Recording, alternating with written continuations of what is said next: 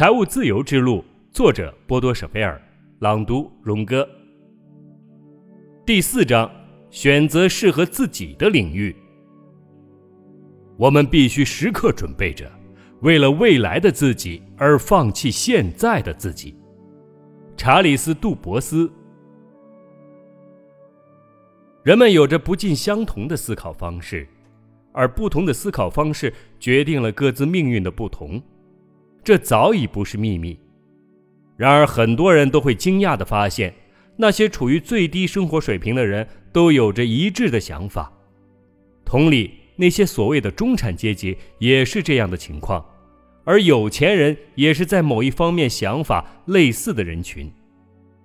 同样的道理适用于那些在五角星图中的某一领域赚钱的人，他们的想法十分相似的，或者更准确地说，他们相较于其他一些人，在其所从事的领域中比其他人想得更清楚。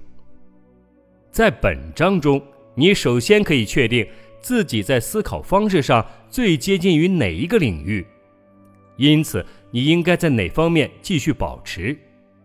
接下来，你可以弄清楚自己在思想方面处于哪一个阶层，是处于最低生活水平的阶层，还是处于中产阶级，或者是富裕阶层。首先有四点需要解释：一，我们所谈论的思考方式。没有对错之分，没有人应该对此妄加评论。但是，去审视我们的思考方式是十分重要的。为了之后去进行思考，我们可否凭借这种思考方式来实现我们的梦想和目标呢？二，我并不相信贫穷、中产阶层以及富裕就是最终的命运。我相信人类有着无限的潜力。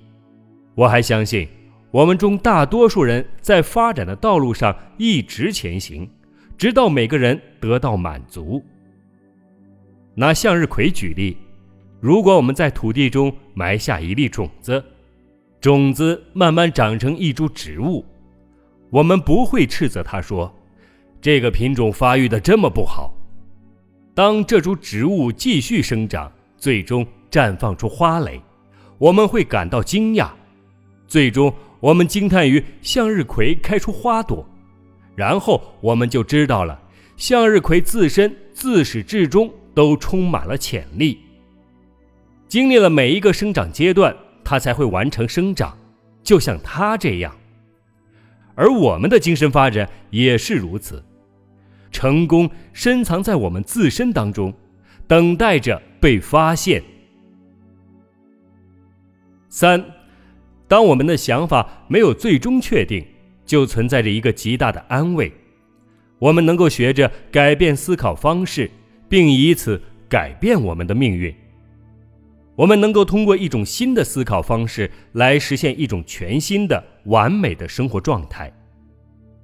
四，在分析我们的思考方式的时候，存在着一个难点：大多数人并不明确。根据哪些价值标准去真实生活，进行真正的思考？许多人已经在一些特定领域形成了关于生活的谎言。让我们就从揭破这些谎言开始吧。你到底是怎样看待金钱和收入的？当我们着手研究我们的思考方式究竟有怎样的不同时，你会对一些或者另一些看法马上产生吸引或者抗拒，就像在之前的篇章中探讨新规则时那样，两者反应完全讲得通。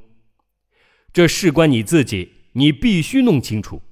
长期来看，你觉得五角星图中的哪一边是正确的？这其中，你清楚自己的价值之所在是十分有意义的。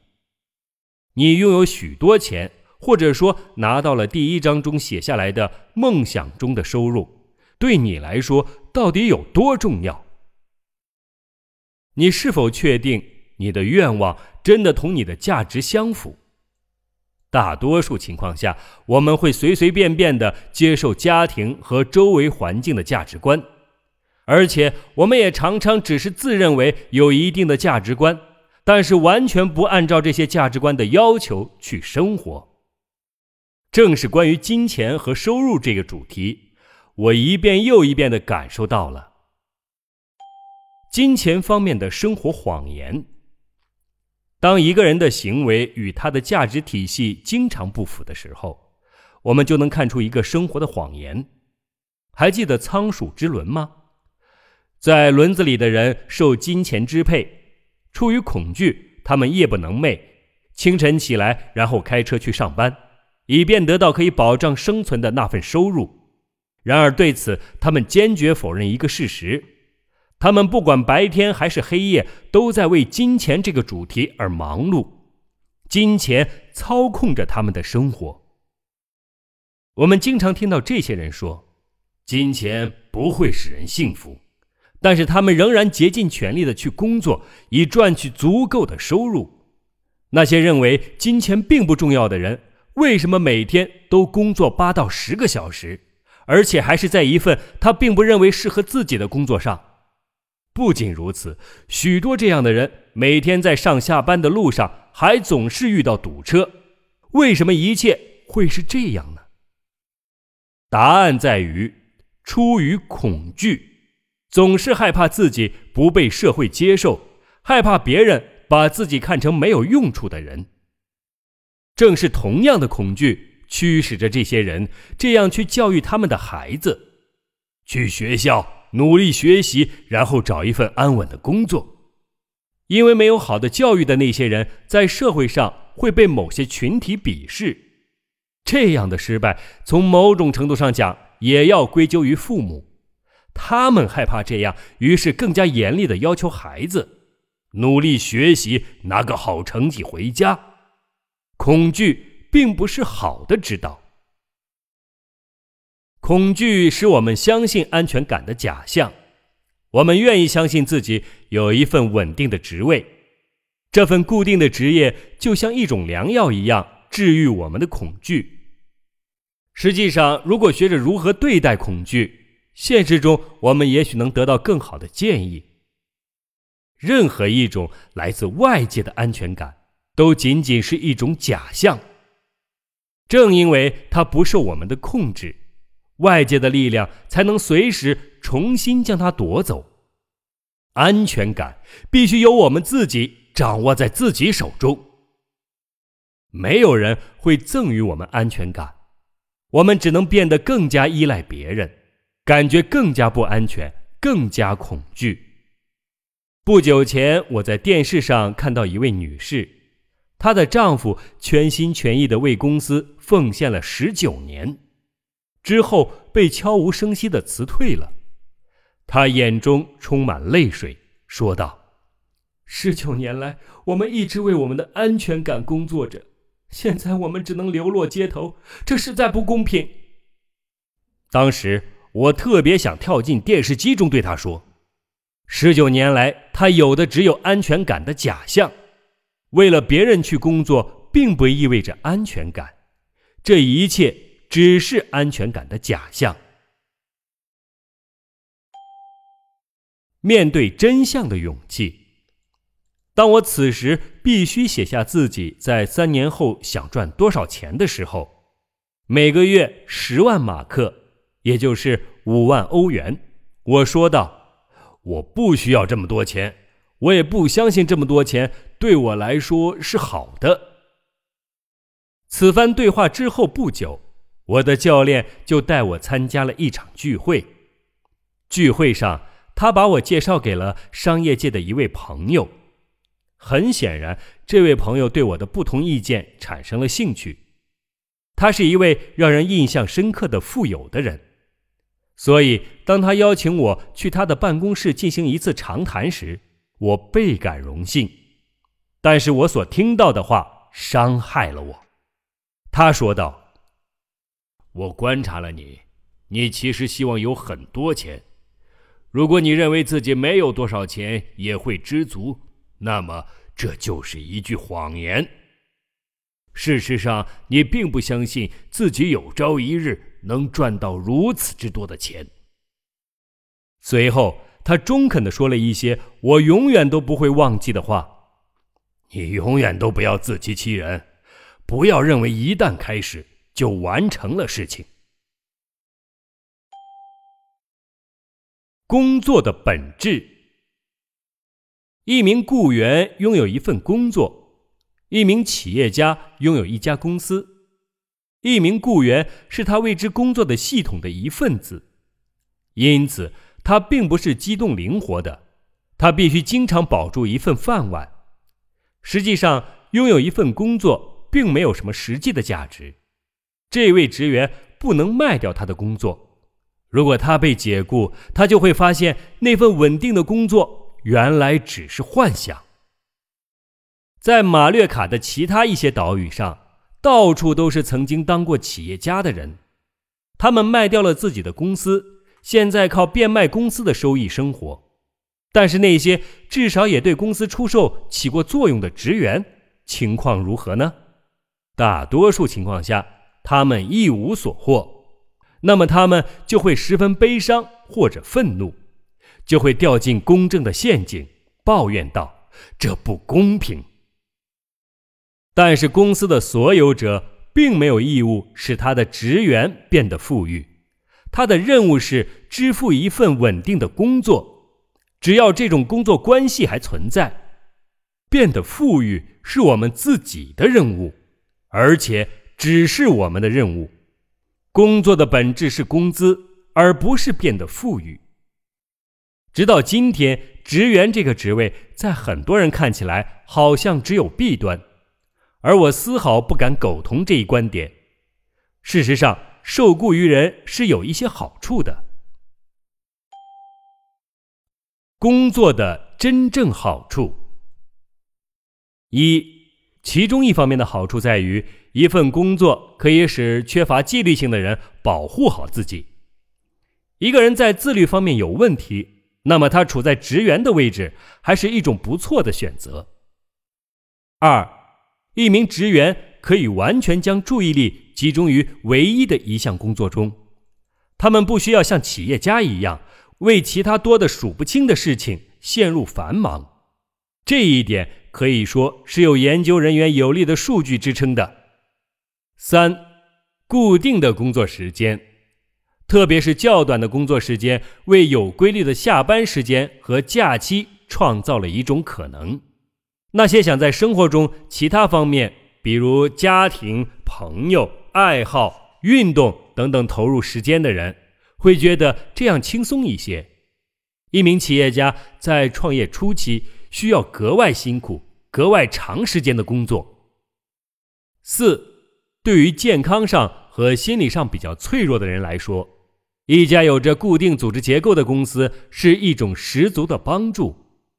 这样的人也许在完成工作方面有着足够的精力和心理承受力。但是对于自主创业感到十分困难。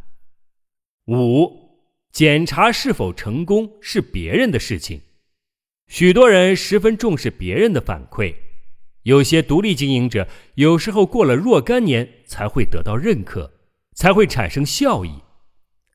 六，发展的道路上很大程度上是事先预设好的，在企业家看来，有一些个人的想法。并没有必要性。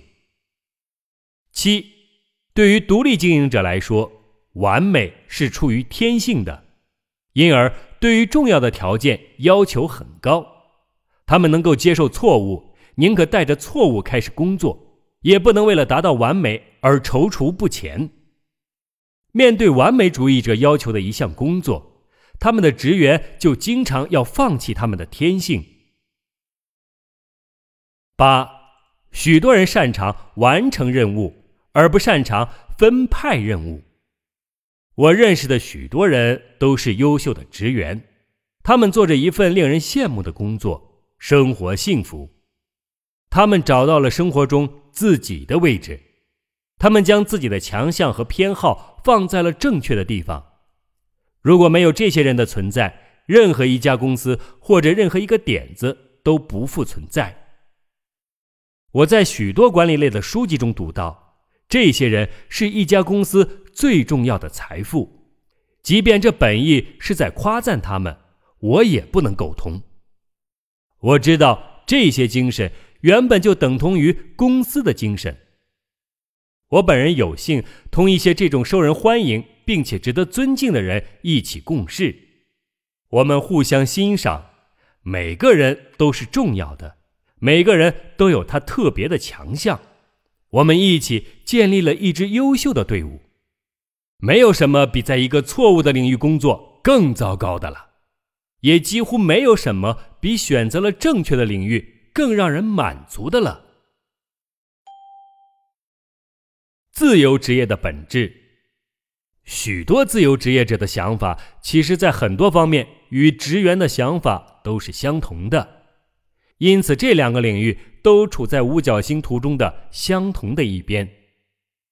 自由职业者几乎永远都不仅仅是系统里的一部分，他们同时也是系统本身。但是除此之外，还有两点需要特别引起注意：一，这是最艰难的一个领域，在任何其他领域都没有这个领域破产率高；二，对于一名自由职业者来说，成功有时候比破产更糟糕。对于许多人来说，只要他成功了，就必须更长时间、更加努力的工作。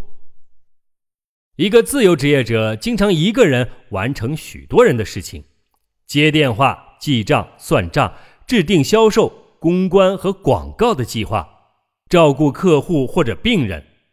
同时，他还是人事部门的领导，还要替生病的职员工作，准备纳税申报书。也许正是这个原因，才使得医生和律师的寿命是最短的。他们一般平均寿命不会超过六十岁，而一般普通人的平均寿命达到了七十四岁。究其原因，主要是他们没有安排他人做事的习惯。没有人能做得比我好。等我把别人教会了怎么做这件事，自己都能做三遍了。持有这样的信条。自然就会接连不断的持续加班。五角星图的左半部分，关于企业家和投资者，还真的有一些恐怖的事情。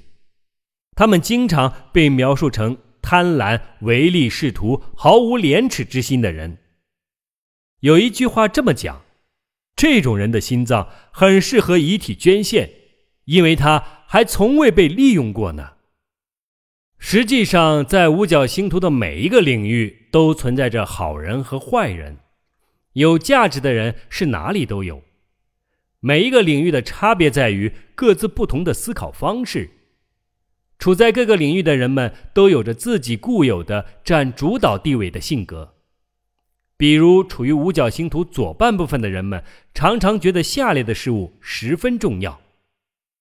一，他们热爱自由；二，他们愿意进行规划、承担责任；三，问题和挑战是一项受欢迎的游戏；四，经历冒险对他们来说是理所当然、合情合理的；五，他们愿意行使权力并产生影响；六，他们想赚更多的钱。他们希望坐享其成。七，他们很乐意创造事物。八，他们不愿意也不能够将自由时间和工作时间分离。九，工作处于绝对优先的地位。十，大多数情况下，他们喜欢和他人沟通，并且能够领导别人。十一，对于到底怎样去做事情。他们有自己的想法，这一点不适合做职员。十二，他们不断的分析，不断学习。十三，他们自信，从自身寻找安全感。他们能够使自己注意力集中，坚定不移的追随自己的目标。这可能在别人看来，也许会感到自私自利。直接的比较。为了更好地理解各个领域中不尽相同的占主导地位的思维方式，现在我就把它们进行两两的比较。投资者和企业家。银行家也许会这样想：企业家根本不知道金钱的价值，谁拥有了金钱，谁就拥有了权利，他们还从来没有表示过感谢呢。而企业家却是这样想的：这么多繁琐复杂的材料，只换来这么可怜的一点点贷款，他们不该如此行事，他们还依靠我的利息过活呢。投资者很可能在困难来临之前就已经放弃了，而企业家则恰恰在困难的时候进行斗争。投资者进行投资，为的是尽可能快的收回他们的资本，而企业家希望进行一些长期的项目。当外部环境有利可图时，投资者借出金钱，而企业家则完全是全天候的类型。自由职业者和企业家，税务顾问为他的委托人节省了一大笔税金。当他向委托人索要报酬时，企业家会这么想：他可能把打高尔夫球的时间都算上，而大部分工作都已经由女会计做好了。我付给他的钱都够用来买一家新商店了。税务顾问想到，他可能在默默的感谢我。没有我来替他做这些事情，他要是想把那些材料整理清楚的话，那他就不用做别的事情了。自由职业者讨厌出错和杂乱无章，企业家讨厌官僚主义和完美主义，两者通过各自的优势，完美的实现了互补。职员和企业家。企业家首先看到的是更多的成绩和结果，职员想看到的是更多的收益工资。职员将企业盈利视为赚到的钱，想看到它被支付到自己手上，而企业家则想将这笔盈利再次用于投资，或者用于为投资降低风险。职员得到的钱是由企业家支付的。这种关系长久以来始终十分棘手，必须找到折中的办法来使双方都感到满意。如果双方都明白他们能够一同创造成功，这样也许就更好了。在艰难的时刻，职员应该对公司和老板给予更多的理解，同时企业家也应该在辉煌时期让员工分享盈利。企业家和专家，企业家想要金钱和权力，但同时也喜欢居于幕后；而专家则想得到承认并且出名。企业家想变得更好，而专家想要的是与众不同。还有一个更大的区别在于，顾客追着给专家致电预约时间，而企业家则必须去招揽顾客。如果专家能够完美的支配自己的时间，他就能将大部分工作时间用于学习和定位自己，这样他们未来的价值就会得到提升。而如果专家和企业家学会尊重对方的强项，那么他们之间的互补也将是十分完美的。总结：工作对于职员、自由职业者。投资者、企业家和专家来说有着不同的意义。如果想有更多的钱，他们会从事完全不同的事情。对于日常事务，他们也常常有着不同的分配时间方式。一部分时间用来学习，一部分时间用来自我定位。下面这个总结性的表格虽然过于概括，但这个高度概括的一览表能使人过目不忘。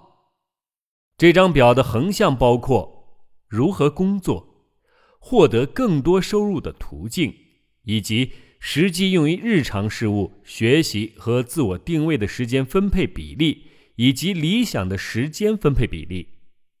竖向的内容主要是各种体系。该项的表格，该表格中的主要内容为：工人为体系而工作，他们获得更多收入的途径是。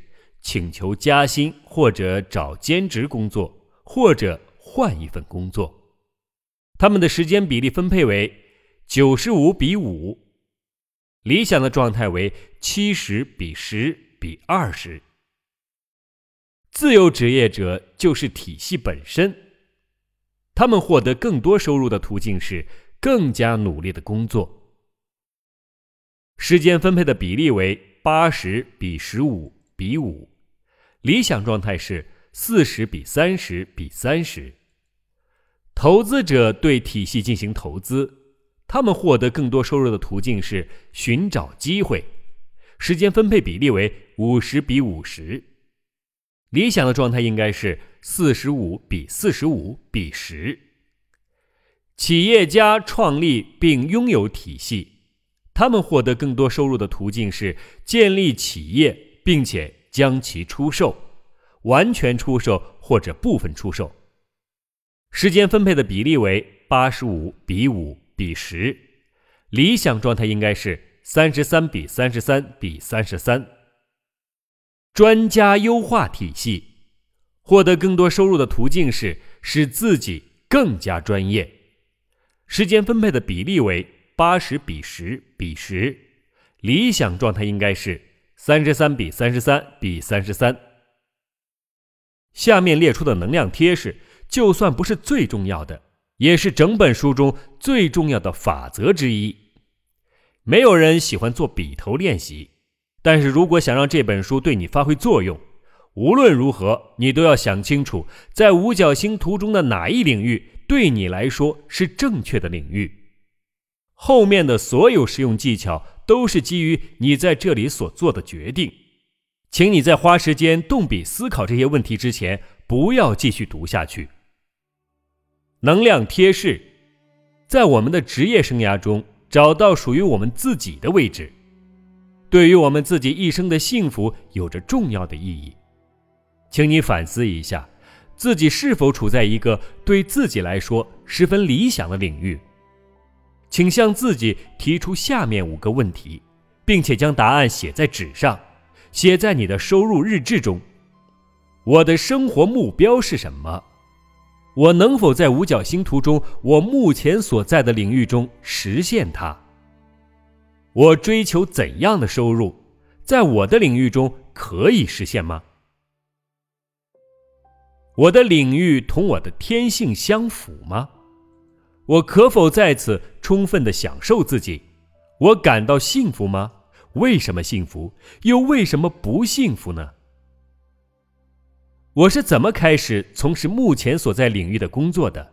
还是出于当初的原因吗？充分考虑了我自身的个性偏好以及性格特点，我目前所在的领域对我来说有哪些优点和缺点？请你一定至少写下十点。